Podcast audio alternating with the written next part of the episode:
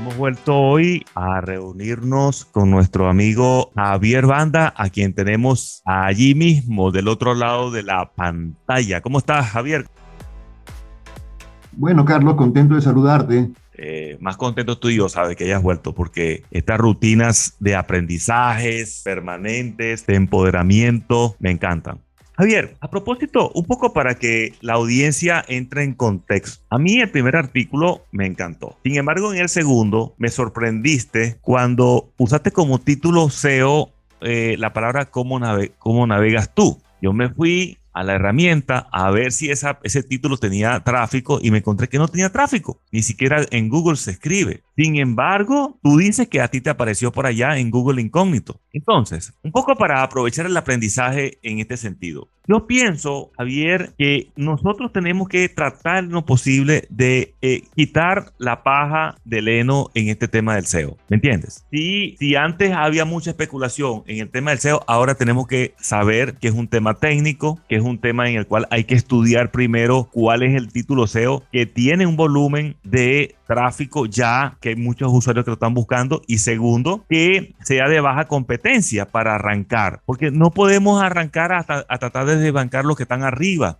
sino de menos a más, como te encanta a ti. Entonces, quisiera que me hablaras un poco de las experiencias tuyas en este sentido. No hay ningún problema con asumir que nos equivocamos porque estamos en un aprendizaje y lo más importante, ¿cómo ves tú este tema del el arranque? De cómo determinar, cómo identificar, mejor dicho, porque yo soy muy cualitativo, cómo identificar cuál es el mejor título SEO para arrancar en la escritura, de, en la elaboración de un artículo para el blog. Bueno, Carlos, creo que conviene explicar que el, esta búsqueda del título SEO se puede hacer de dos maneras que yo sepa. Puede que haya muchas más la primera es lo que estamos haciendo en este instante, que es buscar en, Google en modo incógnito.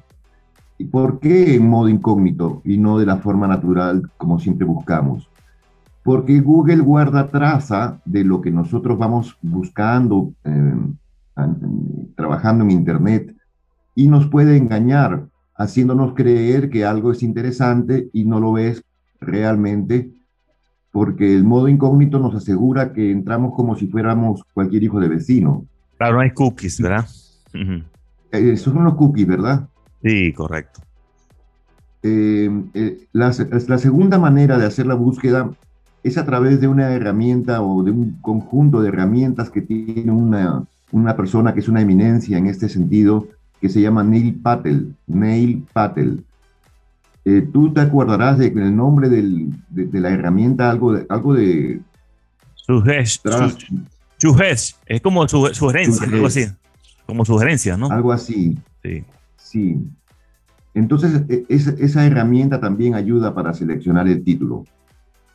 Ahora, entrando un poco en materia de, de, tú me acabas de decir que es mejor que cambie el título de cómo navegas tú y le ponga cómo navegar por Internet que tiene más tráfico, que tiene bastante tráfico. Y claro, voy a cambiar el título ahora mismo, pero sigamos con el aprendizaje y hablemos del propio artículo. Ahora le cambiaré el título. Sí, eh, eh, antes, que entres en el contexto del contenido, que está muy bueno, a mí particularmente me encantó eh, el contenido, quería un poco para centrar la audiencia en lo que estamos hablando. Eh, escribir contenido en un, en un blog, en un blog que tiene intenciones comerciales, eh, es, eh, eh, o sea, en ese caso es muy importante definir el objetivo de tráfico. Nuestro interés es atraer tráfico orgánico. Entonces, si vamos a atraer tráfico orgánico, el título tiene que estar relacionado con lo que la gente está escribiendo en el buscador y que está, y que está necesitando esa información. Porque si nosotros escribimos un, título que es el primero que se nos ocurrió en la mente, ¿verdad? Pudiera ser que coincida que tenga tráfico, pero la mayoría de las veces no va a ser así. Entonces tú tienes que estudiar cuál es ese título, cómo lo escribieron los usuarios para escribirle a esa audiencia, para ir a conquistar esa, esa, audiencia a través de la optimización SEO que va a hacer del artículo. Entonces, eso me parece fundamental. Dicho esto, entonces, bueno, entremos ahora en el contexto del contenido que a mí me encantó. Está muy bueno, Javier. Adelante. Ok, eh, el tema que trato en este artículo es de las diferentes maneras en que la gente utiliza la tecnología que tiene en sus manos, me refiero a sus teléfonos inteligentes y a sus computadores o tabletas. Y es porque veo que la inmensa mayoría de las personas utilizan el, yo le digo, el clic para ver. El clic para ver es que no utilizan básicamente teclado del, del teléfono ni siquiera del, del computador. Se conforman con, con, leer, con ver lo que los demás están haciendo o produjeron. Entonces la mayoría de las personas navegan solamente para encontrar qué dijo alguien en Facebook, qué publicó alguien en YouTube, alguna música, quizá algún chiste, de repente para jugar, todo lo que ya alguien produjo y que ellos simplemente van a, ver. Sí, o sea, se, convierten, se convierten en unos consumidores de contenido prácticamente. Exacto, ese es el, sentido. Entonces, ahí hay, mucho ocio, ah, y, ahí hay mucho ocio en ese tipo de, conducta.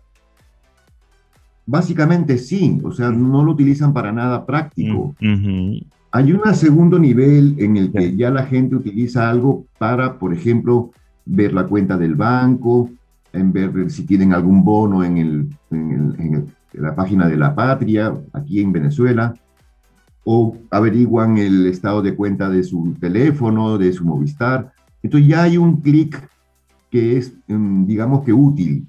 Lo utilizan para algo que les va a resultar beneficioso. Sí. Claro, ese es un clic que, no, que solo resulta útil para él y, y, solo en el instante en que van a hacer el pago o van a revisar una cuenta o algo. Pero hay otro tercer nivel que es el que nosotros empleamos cuando ya hacemos clic para hacer cosas. Entonces mm. ya empezamos a, utilizar el teclado. Sí, esa eh, parte interesante. Creo que la gente, la gente no sabe utilizar bien el teclado y por eso también le tienen una cierta antipatía. Y entonces, en ese punto es importante que la gente aprenda a utilizar las teclas de atajo. Sí, Javier, te, te, refieres al teclado de la PC, de la laptop, de, de la laptop, de, la tablet o del teléfono? Eh, ahora estaba pensando en el, en el PC, en el, teclado que tenemos en el, en el, en el escritorio. Porque eh, a, través del teclado del, del, teléfono es un poquito más difícil por el tamaño de las teclas, hace un poquito más antipático. Entonces la gente cuando va a usar el teclado normalmente se sienta en el PC y no lo hace a través del teléfono por la dificultad del tamaño de las teclas, pero también se puede aplicar a, lo mismo. Claro, cuando uno produce contenido, escribe con el teclado, también es posible eh, eh, construir contenido a través de la voz, utilizando el Google Drive o la versión de, en la versión del Google Doc, ah, con la herramienta dictado por voz. Eh, también, es posible uh, hacer contenido como estamos haciendo en este momento a través del Zoom. Cuando ya empiezas a, generar, a, producir, a enseñar, a, aplicar lo que tú estás pensando y trasladarlo a la máquina, sea el teléfono o sea el computador, ya pasas a otro nivel en el que ya tú aportas, te vuelves en un constructor de contenido. Sí, eh, Javier, Esa la eh, diferencia. Sí, a, propósito de, eso que dices, eh, a mí me parece mucho más cómodo hoy día producir contenido dictándole a Google a través de Google Documento. Me encanta eso. porque me relajo, empiezo a dictarle, Google me comienza a tomar, a tomar el dictado de voz a texto y luego, rápidamente completo 900 palabras, pero es un, un eh, rápidamente, Javier, conversando con, con, con la conversando, o sea, reflexionando sobre lo que quiero construir. Luego que se, se, se, construye todo ese poco volumen de texto, lo que hago es que lo ordeno, lo separo en párrafos de dos o tres líneas máximo, le pongo subtítulo cada 10 párrafos, Oye, me sale súper rápido, yo te lo recomiendo. Ya empezar a teclear y escribir, O sea, ya eso es cosa del pasado, ¿sabe? Hay quienes lo hacen así. Pero yo les recomiendo a la audiencia que nos están escuchando, estamos conversando con el CEO de Smart Rivas, eh, nuestro amigo Javier Banda. Hoy en día es más cómodo dictarle a Google, a Google Documento y hacer tus artículos de esa manera. Em, lo puedes hacer desde la PC de escritorio, desde el laptop, desde eh, la tablet o desde el teléfono móvil inclusive, ¿cierto Javier? Sí, la velocidad de producción ah, cuando se, trabaja con la voz eh, aumenta muchísimo. El tiempo que tardas en publicar, escribir, por ejemplo, 950 palabras, puede ser, te digo yo, una hora, hora y media, pero cuando lo vas a dictar, tardas apenas 10 minutos. Es increíble. Lo que pasa, creo que la gente no está utilizando el Google Drive. Muy, muy pocas personas a las que yo les explico lo que se, de, qué se trata todo esto, me dicen, sí, lo tengo instalado, pero no, no, no, no lo utilizo. Entonces, eh, el Google Drive, para resumir, es como un, una, como el, como el Windows, como el Office de Windows. Eh, tiene todo lo que uno necesita, que son, eh, cuando quiere trabajar con números, abres el, la hoja de cálculo. Cuando quieres trabajar con letras, trabajas con el Google Doc. Cuando quieres hacer una presentación, abrirás el Google Presentación. Sí. Se llama así, creo. Sí. Y cuando quieres hacer una encuesta, que también es una herramienta muy poderosa, abrirás el Google Forms, que creo que en el ambiente de, Microsoft no existe. Google tiene una suite allí preparada para que todos la usemos y de modo gratuito y que tiene pues mucho poder, porque lo que más me gusta quizá es la capacidad que tiene de, compartir. Entonces uno puede ver quién está en el, trabajando en el mismo momento y uno tiene tres posibilidades para permitir que alguien intervenga al mismo tiempo que uno para compartir el documento. La primera es cuando le nombras como editor y le dejas que haga lo que quiera, igual como si fueras tú mismo. Trabajan en línea, ¿verdad? Trabajo colaborativo. Puedes trabajar en, línea y, también puede ser que alguien abra el documento un poco más tarde, pero eh, normalmente tú te acuerdas que con los clientes eh, aplicamos una fórmula que se llama la triangulación. Sí. Ese tema de la triangulación creo que viene un poco más adelante en otro de los artículos. Sí. Pero es también importante que, lo, que lo mencionemos porque de esta manera, con la triangulación, logramos una producción de altísimo nivel con el propio cliente.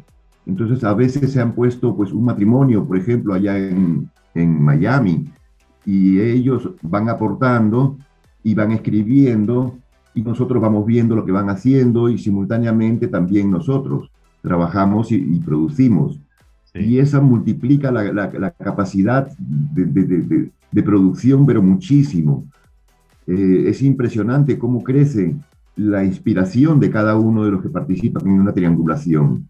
Así es, Javier, y te digo una cosa, eh, esa triangulación se puede ejecutar perfectamente entre tres personas en línea. Em, incluso, acuérdate que la triangulación puede ser entre dos personas, una cuestión increíble, pero una triangulación puede ser entre dos personas. Pero bueno, entre tres es perfecta. Eh, y se usa con el, la suite de, Google, con Google Drive, ¿verdad? En este caso, cualquiera de, su, de, su, de, su, de sus herramientas. Ahora, centrándonos nuevamente en, en la temática de hoy, Javier, y para ir cerrando ya este encuentro, este segundo encuentro, em, entiendo entonces que eres una, un muy googleano y el, el, el, el navegar haciendo eh, te encanta con esa suite de Google, ¿correcto? Así, así podemos resumirlo a, grosso modo, ¿no? Sí, sobre todo me gusta la función de compartir, como te digo. Sí. estaba mencionando que las las tres posibilidades son nombrar a alguien editor para que produzca igual que tú. La segunda es cuando le nombras comentador para que aparezca resaltado en un globito qué es lo que alguien está ah, aportando o agregando. Y la tercera es cuando solo le permites leer. Estas tres posibilidades permiten que uno pueda generar un montón de cosas por ejemplo, hasta convertirlo en una herramienta de venta, porque uno puede crear una hoja de cálculo y eh, trabajas todas las columnas con bolívares, con dólares, con soles, con lo que quieras, pones las cantidades, pones la descripción, pones el tipo de presentación del producto o el servicio y puedes em, ocultar algunas columnas para que no las vea nadie, sino tú, porque son privadas.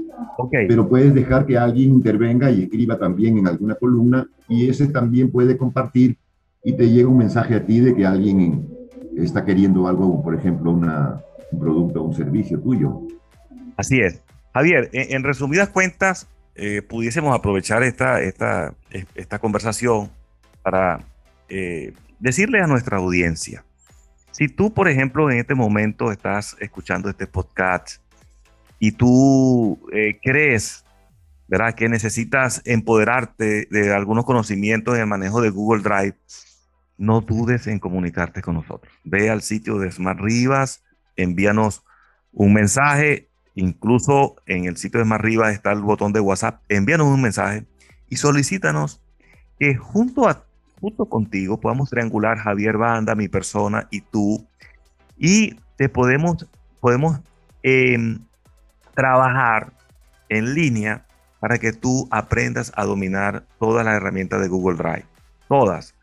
Em, Javier, pues yo reconozco, es una persona muy, muy eh, práctica en la enseñanza y muy sabio en el manejo de esas herramientas. Entonces, no dudes en comunicarte con nosotros a través de, el, de, los medios de comunicación que están en este podcast que estás escuchando o incluso a través del sitio de smartrivas.com. Javier, eh, para ir cerrando, entonces, en resumidas cuentas, eh, ¿cómo navegas tú? Eh, sé que le vas a, a, optimizar el título SEO a eso, pero en esencia, eso es lo que quisiste decir hoy, ¿verdad? Tú puedes navegar de tres maneras, ¿cierto? Primero, eh, ¿me puedes resumir nuevamente cómo navegas tú en esos subtítulos que utilizaste? El clic, clic para ver es el primero, que simplemente ah. son espectadores. Sí. El segundo es el clic para hacer alguna cosa, para chequear, para, para revisar, para ver lo que hay allá. También es, también es una actitud un poco pasiva, pero ya nos da una respuesta de cuánto hay en el banco, cuánto hay en, cuando debo pagar en el teléfono o lo que sea. Pero el tercer nivel es el que a mí más me llama la atención, que es el clic para hacer cosas, para producir. Para producir conocimiento, producir cosas importantes, ¿verdad?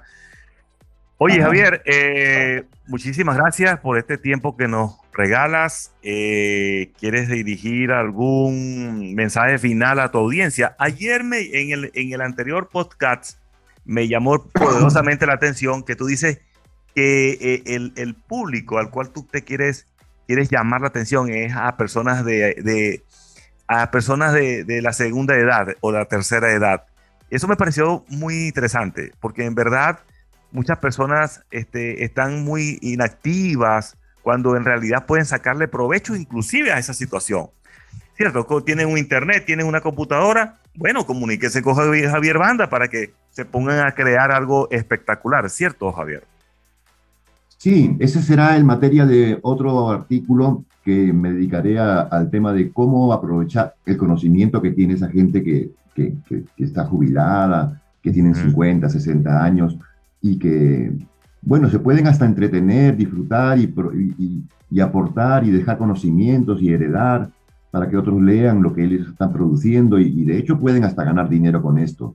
Pero eso será materia de otro artículo. Totalmente. Bueno, Javier, Gracias. Nos encontramos en el próximo podcast. Fuerte abrazo, amigo. Saludos.